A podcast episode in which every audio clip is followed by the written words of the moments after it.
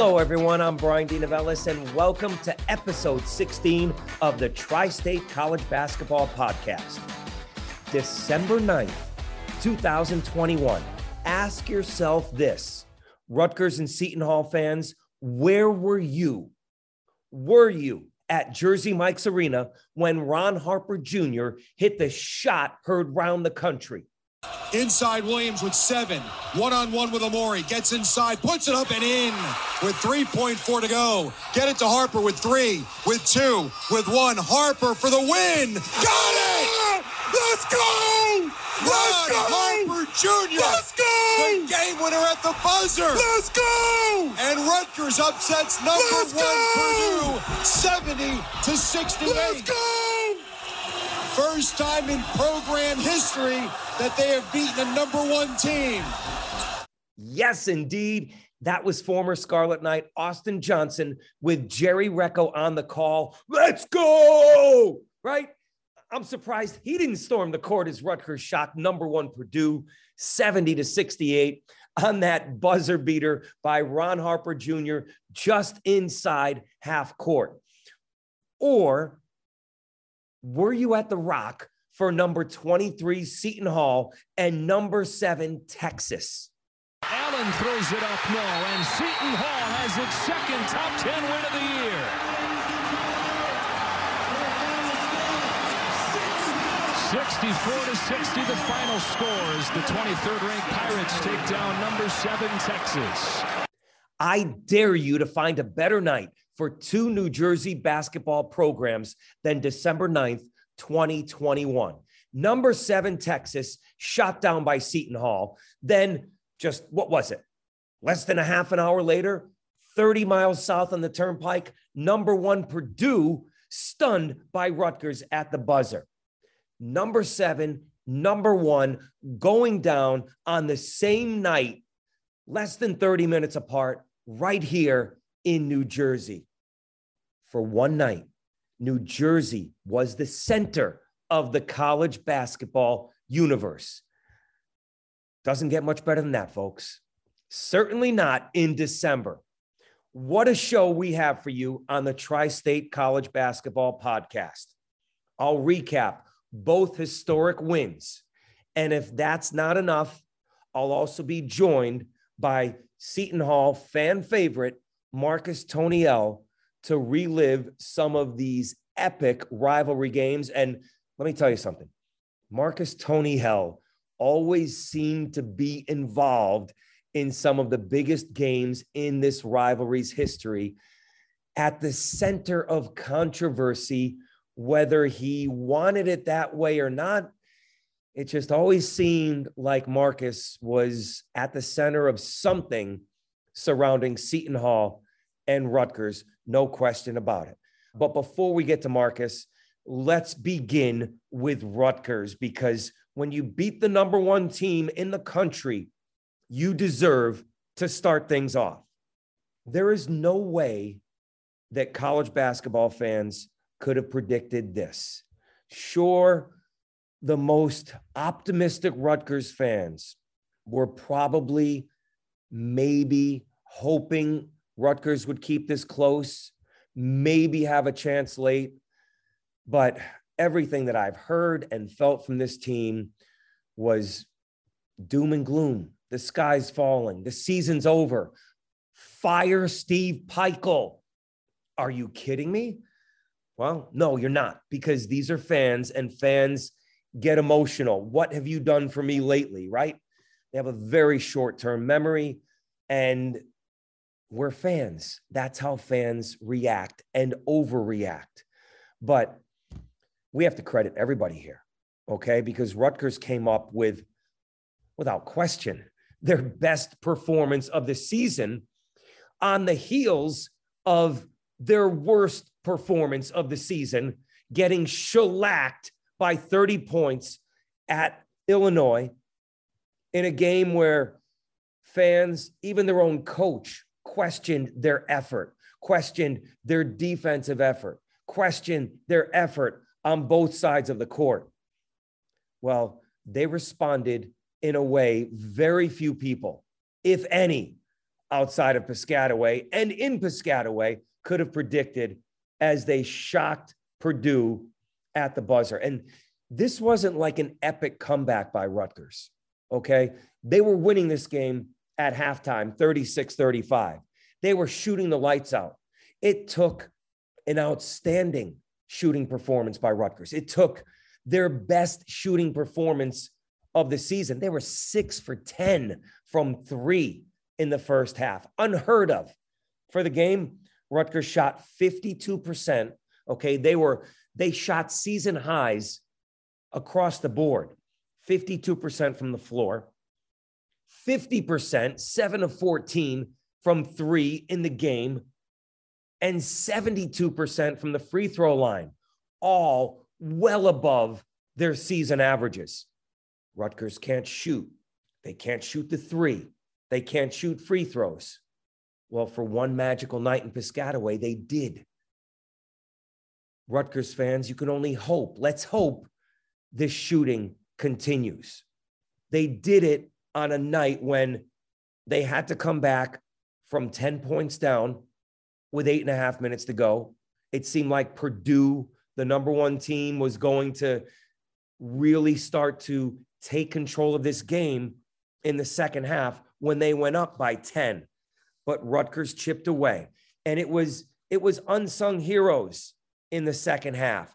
Guys like Cliff Omoruyi, guys like Mawot Mag, guys like Caleb McConnell getting steals, getting layups, getting defensive stops, taking defensive pride in what they do. But it was Ron Harper Jr. who really put this team on his back with a season high, with a career high 30 points. So let's go over the final 20 seconds when Rutgers is down and they they turn the ball over with 30 seconds to go, down one, and you're thinking, oh no, there goes an opportunity. But then Rutgers gets the full court press. They get a double team in the corner right in front of the bench, and they get a travel and a turnover. And suddenly there's life again.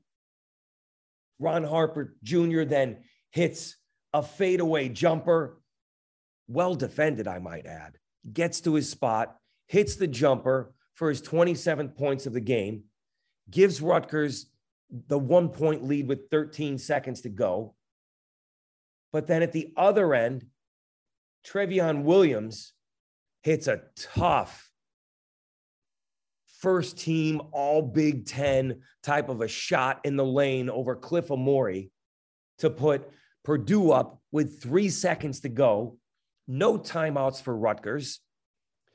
They inbound the ball to Ron Harper Jr., and he just, folks, the rest is history. All right. And I guess what comes around goes around, right?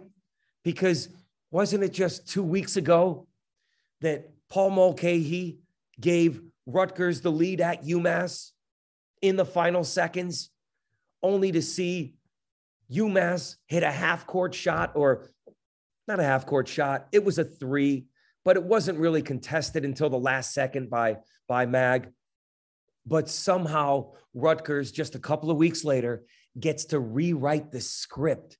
And instead of them falling by a three point shot at the buzzer, they win by a three point half court heave at the buzzer. You can't make it up. It's college basketball. Something good, something great, something grand has finally happened for Rutgers. And maybe their season is turning around. I said with Jerry Carino on the last podcast, Rutgers was facing one of its biggest toughest stretches of the season home to Clemson, at Illinois, home to Purdue, at Seton Hall.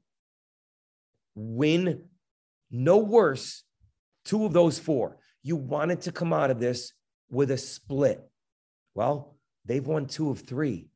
And with a win at Seton Hall on Sunday, they will have won three of four. And not only that, erased the bad taste of losing at home to Lafayette, losing at DePaul, who was predicted last in the Big East, and losing, my, my God, at UMass.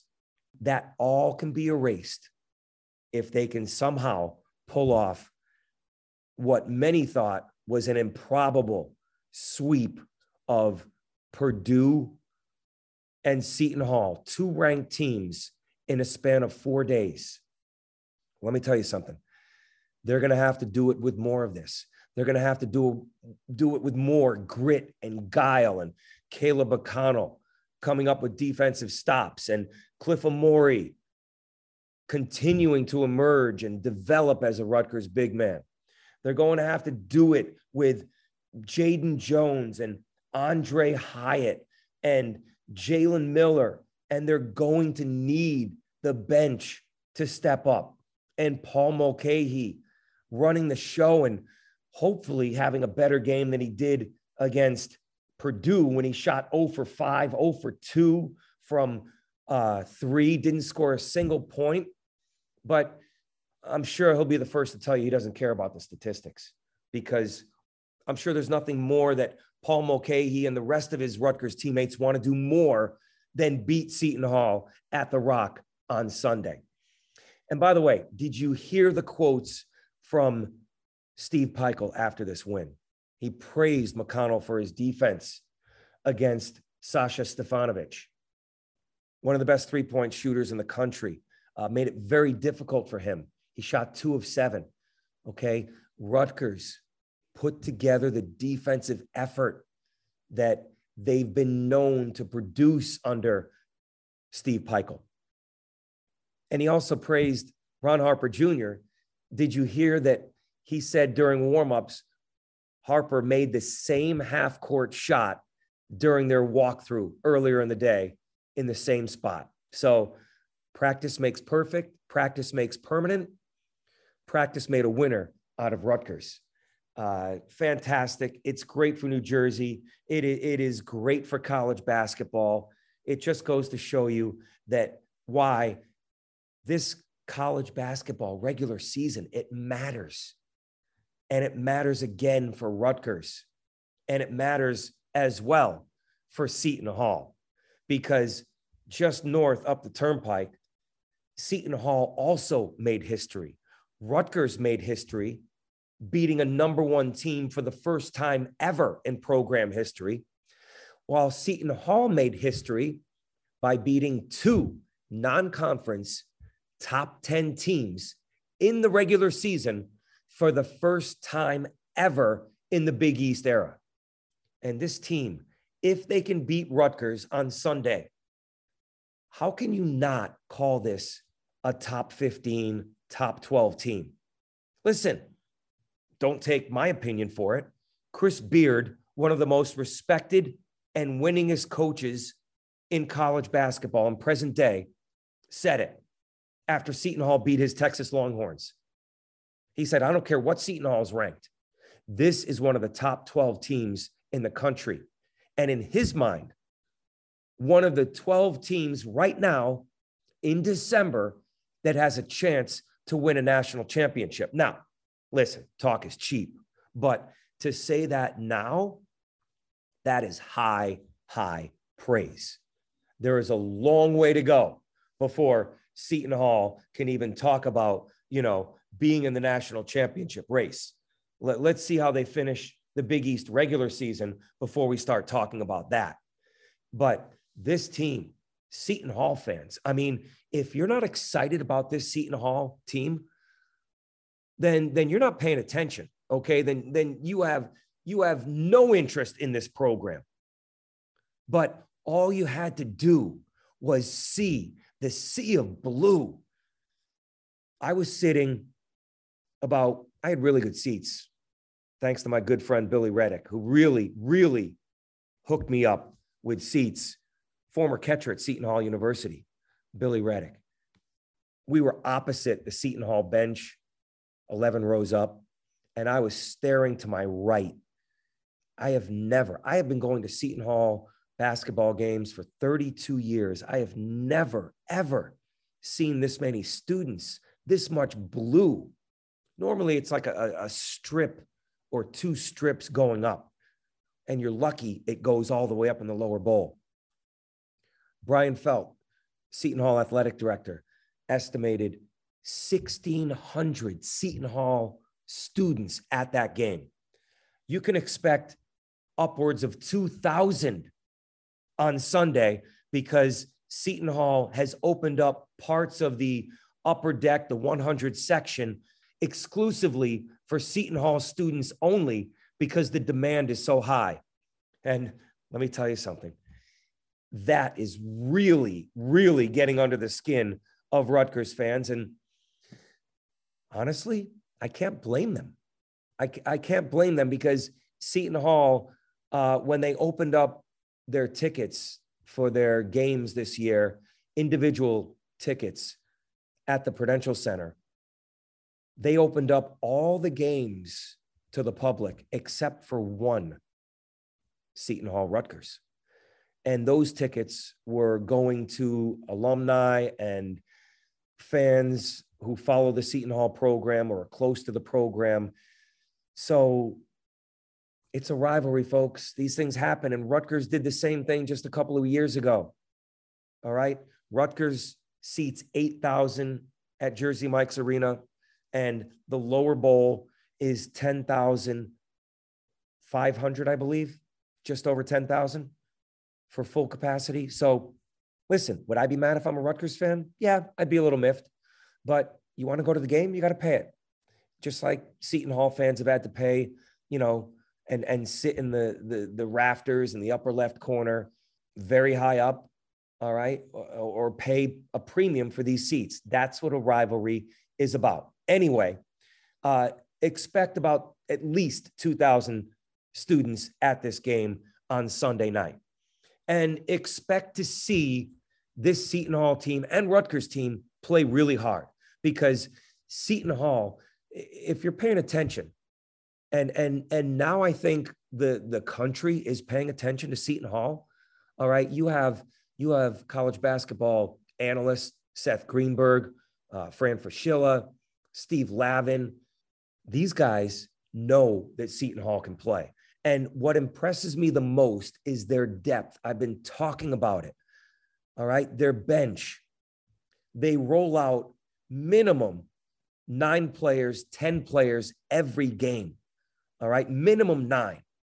Seton Hall's bench, tremendous job. Outscored Texas 17 to 2.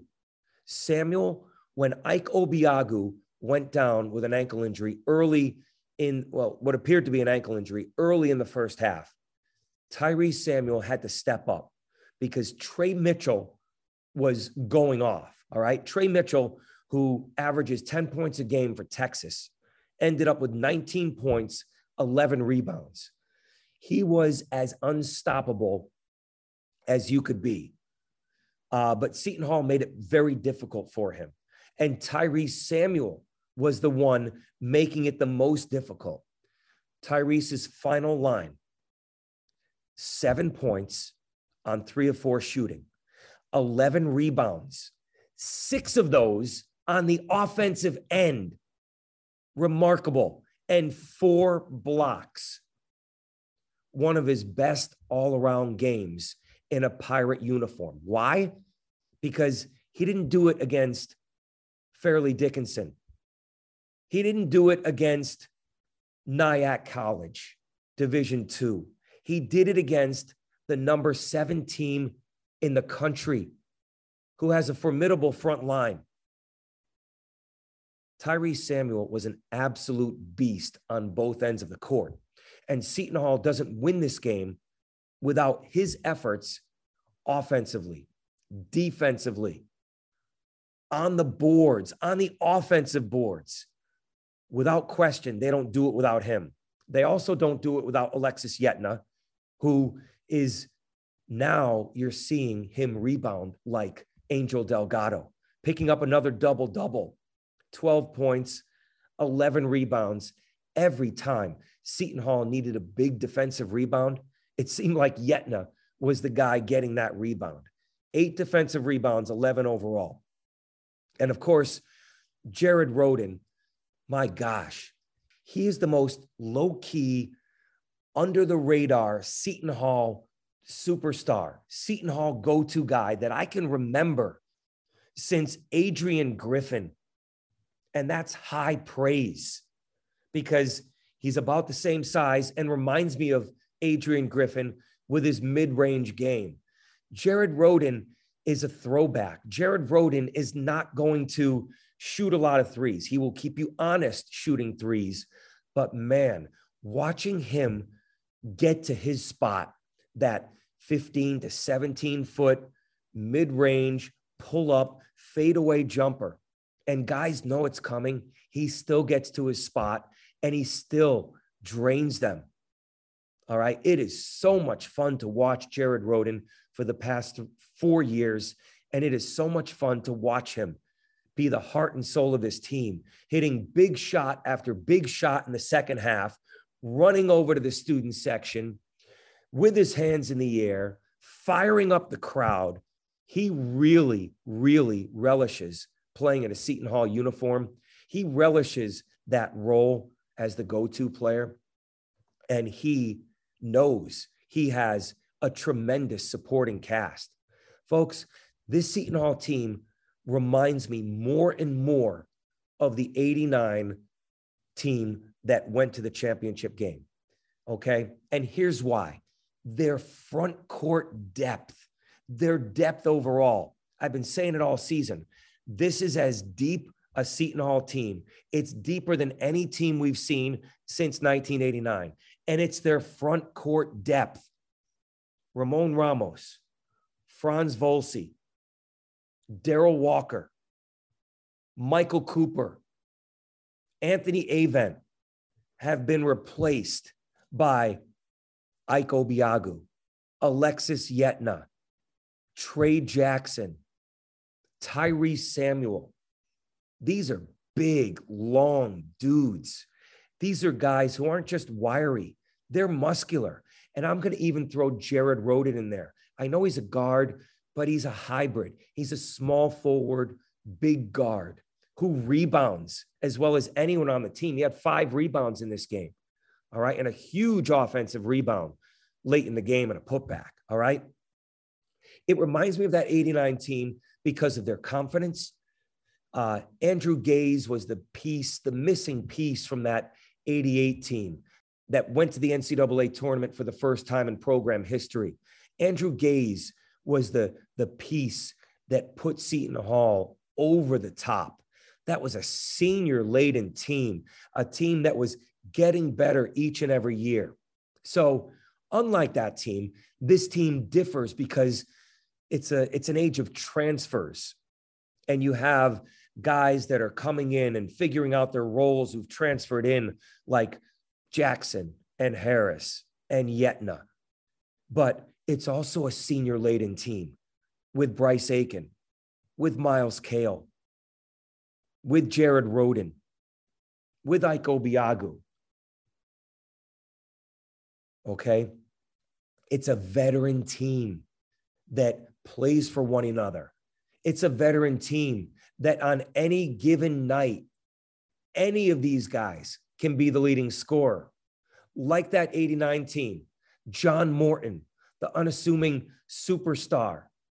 Big East opponents knew how good John Morton was, but he wasn't really a national, you know, Myles Powell type of a superstar or a Terry Dehere type of a superstar. Jared Rhoden is just like that. He might not be a national name, but in the Big East, the opponents, the coaches know how good this dude is. Trust me, Chris Beard knew how good Jared Rhoden was, and he still delivered 18 points, five rebounds. The last guy I want to talk about is Bryce Aiken. Man, oh man, oh man. Bryce Aiken drives you more crazy Bryce Aiken drives Seton Hall fans crazier than any other player in recent history. I can't think of anybody who fans are saying, Seton Hall fans are saying, stop shooting. He was 0 for 7. He couldn't buy a bucket. As my uncle Gil would say, he couldn't hit the ocean if he fell out of a boat. Okay. God bless Uncle Gil's soul. He couldn't hit the broadside of a barn, right? 0 for 7. I had Texas fans behind me when Aiken had the ball. Shoot, shoot. And Seton Hall fans, one row down, saying, don't shoot. And then, in typical Bryce Aiken fashion, the moment gets bigger and he gets better. He wants the ball in his hands. He wants the big shot. Yes, Jared Rhoden is still the guy who's going to take big shots, but Bryce Aiken, even his coach, Kevin Willard, said in his post game comments, I know when he's going to take the shot. I know when he's going to make it. He loved the fact that Bryce Aiken took that three pointer in the final couple of minutes in a one point game. Bryce Aiken, I know Seton Hall fans were saying, no, no, don't shoot. Yes, yes, shoot, yes, because I was there. And that shot put them up four. This was just seconds after he had missed the front end of a one and one. Talk about going from GOAT to hero. And wouldn't you know it, Bryce Aiken sealed the deal in the final seconds when he hit two free throws after missing the front end of a one and one a minute earlier. Bryce Aiken hits both ends of one and one to put Seton Hall up four to seal this game, to seal another victory over a top 10 team for Seton Hall, 64 60. They did it with defense, they did it with guile. Texas was shooting 56% in the first half, not because Seton Hall was playing poor defense, but because they were hitting tough shots. Even Kevin Willard said afterward, guys, I told them at halftime, don't change what you're doing. They're hitting tough shots. We're defending well. Don't change what you're doing. Continue doing that in the second half, and they're going to stop hitting shots. You know what? Coach was right. They go from hitting 56% in the first half to 31% in the second half. And for the game, Texas shot one for 13 from three. Tremendous defensive effort by Seton Hall. That's what won them this game. Individually, it was Aiken and Rhoden and Samuel and Yetna down the stretch. But collectively, this team plays really good team defense and they play for each other. So does Rutgers. And that brings us to the rivalry. And as fate would have it, Rutgers and Seton Hall are playing each other on Sunday night at the Prudential Center. The 72nd meeting between RU and SHU. And for those of you scoring at home, Seton Hall does hold a 40 to 31 advantage. Does anyone really score at home, by the way? If you do, there you are. Seton Hall holds a 40 to 31 advantage all time. They've won five of the last seven overall and the last three at the Prudential Center. Now, to get you ready, I've corralled a fan favorite from Seton Hall. I tried to get, and I had him for a little while, Marquise Webb from Rutgers, but he is now the head coach of Paterson East Side, their boys basketball program. And some things happened last minute they have what's called Ghost Madness, kind of like a midnight madness at Paterson East Side, and some things that were out of his control he had to attend to. So I apologize. Hopefully, we'll get Marquise on in the future. So we're going to go with Mar- with Marcus Toney-El, who, for my money, okay, is a Hall of Fame quote if there ever was one. Marcus Toney-El, during my days at News 12 New Jersey, was always one of my go to guys in the locker room. So, Marcus, welcome to the Tri State College Basketball Report. It is great to talk to you once again, my friend. Hey, thanks for having me, Bryan. I appreciate it. So, before we even get to the rivalry, Marcus, okay, where were you Thursday night when Seton Hall knocked off Texas. You were at the Rock, weren't you? Of course, I was at the Rock.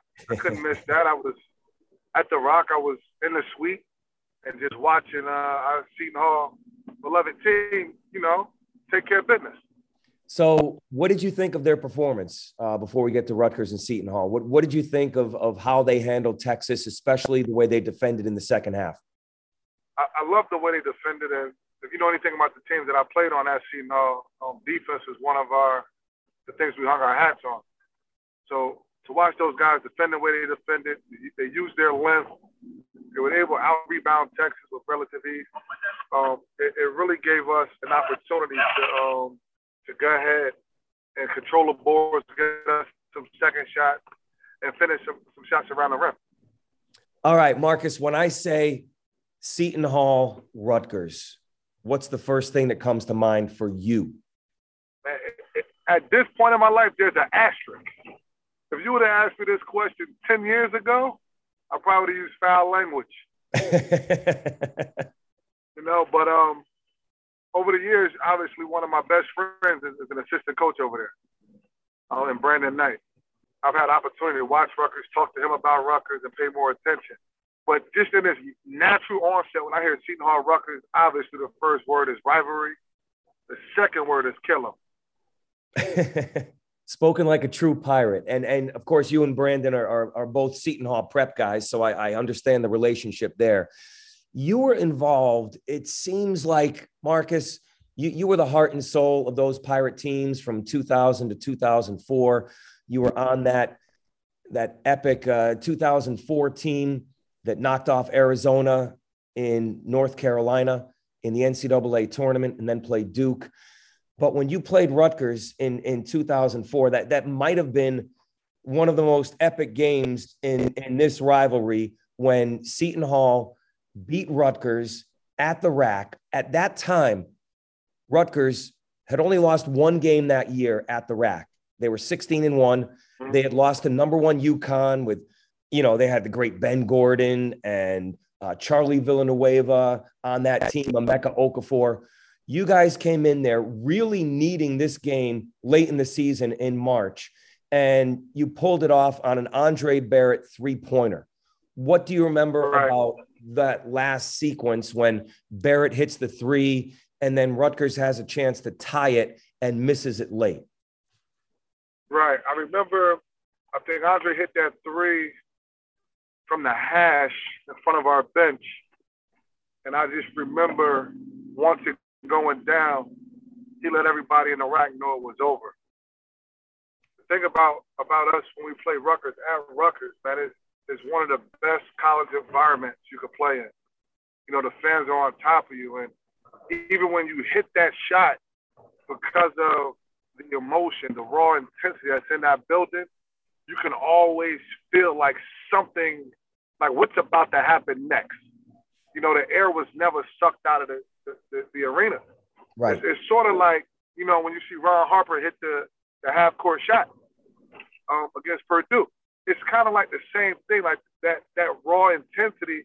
It never left that gym, and, and that kind of, I believe, gave him that extra that extra oomph, that extra special something you need to knock down or or hit a shot like that. We were just fortunate that you know they took a, a three and uh, and missed it. No question. So so when you played at the RAC, are there any stories that you remember as a visiting member? Going in there and, and what it was like to not only deal with the crowd, but the atmosphere, the locker rooms? Man, I, I tell you this. One, I was very familiar with the RAC from my high school days, um, playing in the tournament of champion. And uh, we we were always the the one the one or the two seeds, so we always had the Rutgers locker room. So going to Rutgers for me, it always felt like home. The one story that I do have sophomore year, which one I'm probably most infamous for is when we played uh, Rutgers, and I fouled Mike Sherrod pretty hard. Uh, him going to the basket for a layup, and uh, we got into a little scuffle, you know, uh, Seton Hall and Rutgers, and I ended up getting ejected from that game. That was a game where it kind of set the tone of who Seton Hall was going to be moving forward. So when Sherrod's going in for the layup, Marcus, because I, I remember the scuffle in the crowd, the benches cleared and it was it was actually you know a pretty big scrum. When you fouled him, did you say like, no way is he going in for a layup? Like like you you knew what you were going to do. When I first of all, I didn't. I still to this day don't think the play was that bad because I, I was reaching for the ball. I've, I've never been a dirty player. Uh, so the fact that it happened at full speed, um, I think made it worse. And um, his reaction to the foul kind of escalated the situation. I, have never been in a situation where I was just, like I said, playing dirty or wanting to foul somebody um, hard to hurt him. You know, so when, when the play happened, I, I would still make that play. So it's a typical Marcus Toney-El hustle play. Absolutely. Absolutely. Do you think that you were improperly villainized with with the Rutgers fans then? Uh, I, I, of course, but I take it because I understand what the rivalry is. You know, and long as I had Seton Hall faithful with me, I knew I was safe. Did you get okay? We know the fans get up for these games, Marcus, but do the players really get up for Rutgers and vice versa? Absolutely, because we know it's at stake. The players treat this game, I don't want to say like it's a championship, but it's definitely the game that's on the schedule that you circle that you look forward to. You know, when we played, we was when we figured out who we were, once we had that identity, especially in my last two years, we wanted to collect home courts. And we took pride in going to the RAC and, and beating Rutgers.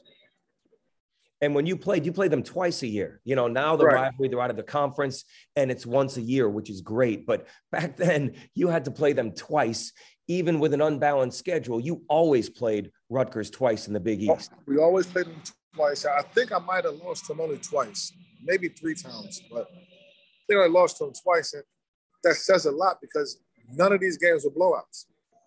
Um, so they could have gone either way. But that's the, the beauty of of the rivalry is that regardless of where those two teams are, if one is great and one isn't, or they or they're both similar, it's always going to be a tight game because both teams understand that it's bigger than just the, the win and the loss. It's about respect, it's about bragging rights, and it's about owning the state. And looking back on those games, Marcus, uh, you know, it's the true sense of a rivalry, no question. Was there any player that you truly hated when you played? Nah, I, I, I, don't hate anybody. I never hated anybody.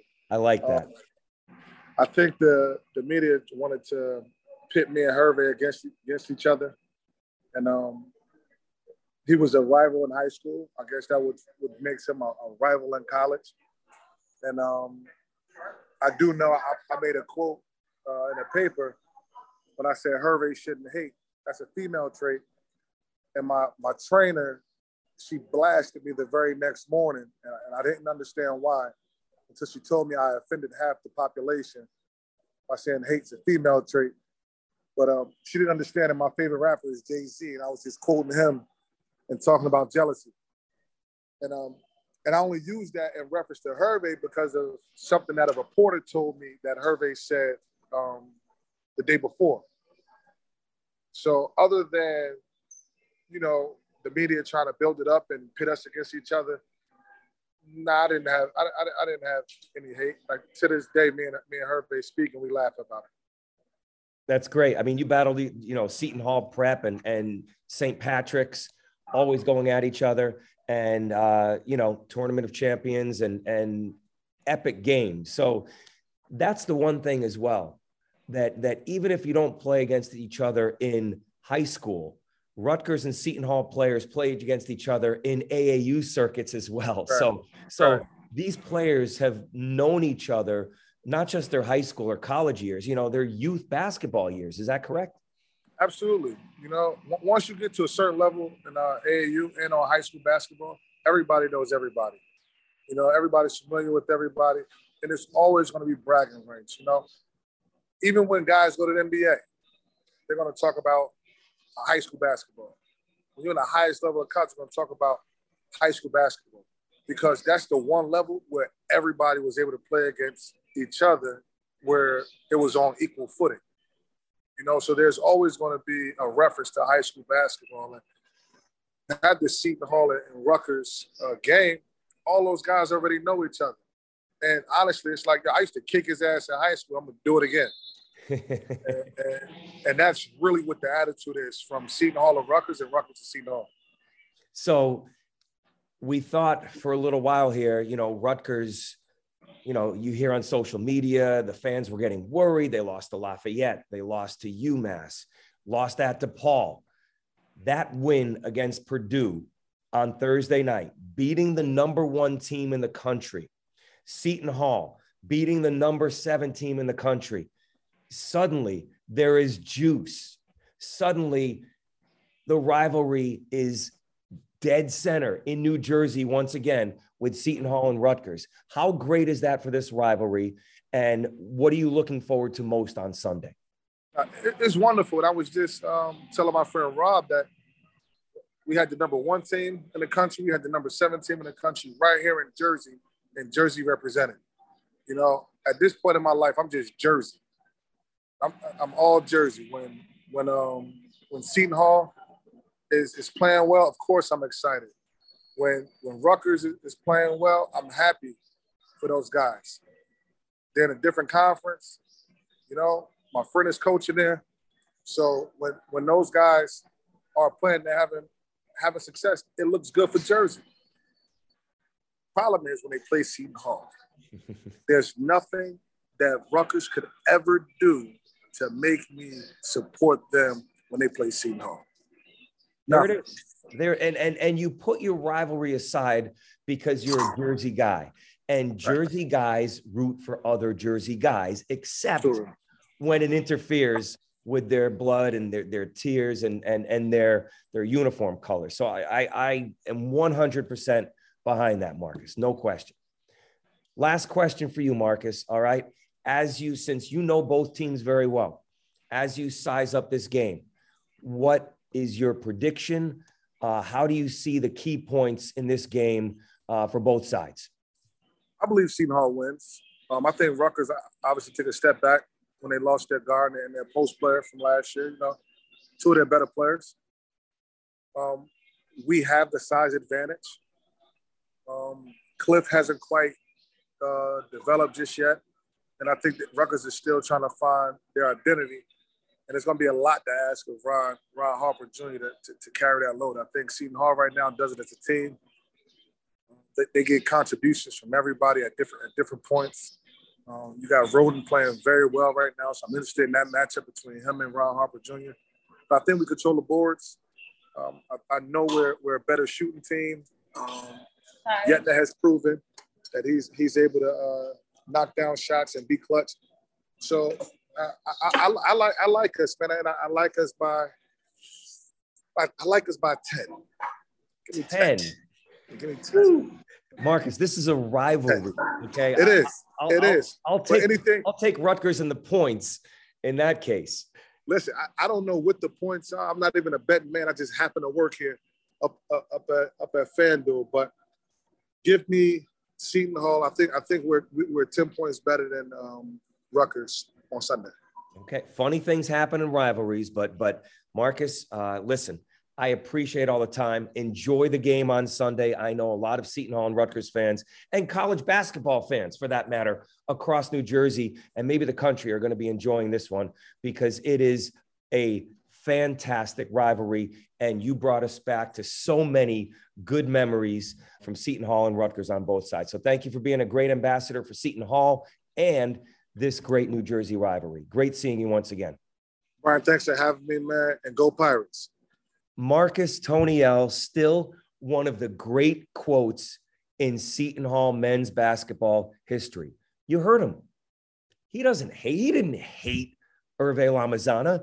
He didn't hate Mike Sherrod, but when you're playing out there, it's a rivalry and you will do whatever it takes for your team to win.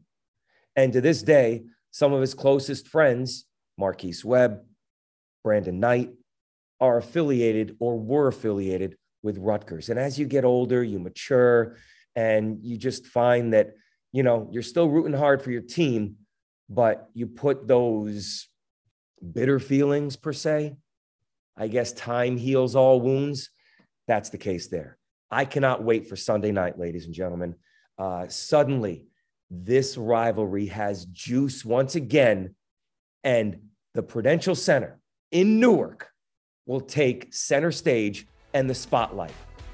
And right after that, we will have a podcast right here on the Tri State College Basketball Podcast with a wrap up and interviews from both sides. Can't wait for that. As always, thanks for listening, everybody. I'm Bryan D.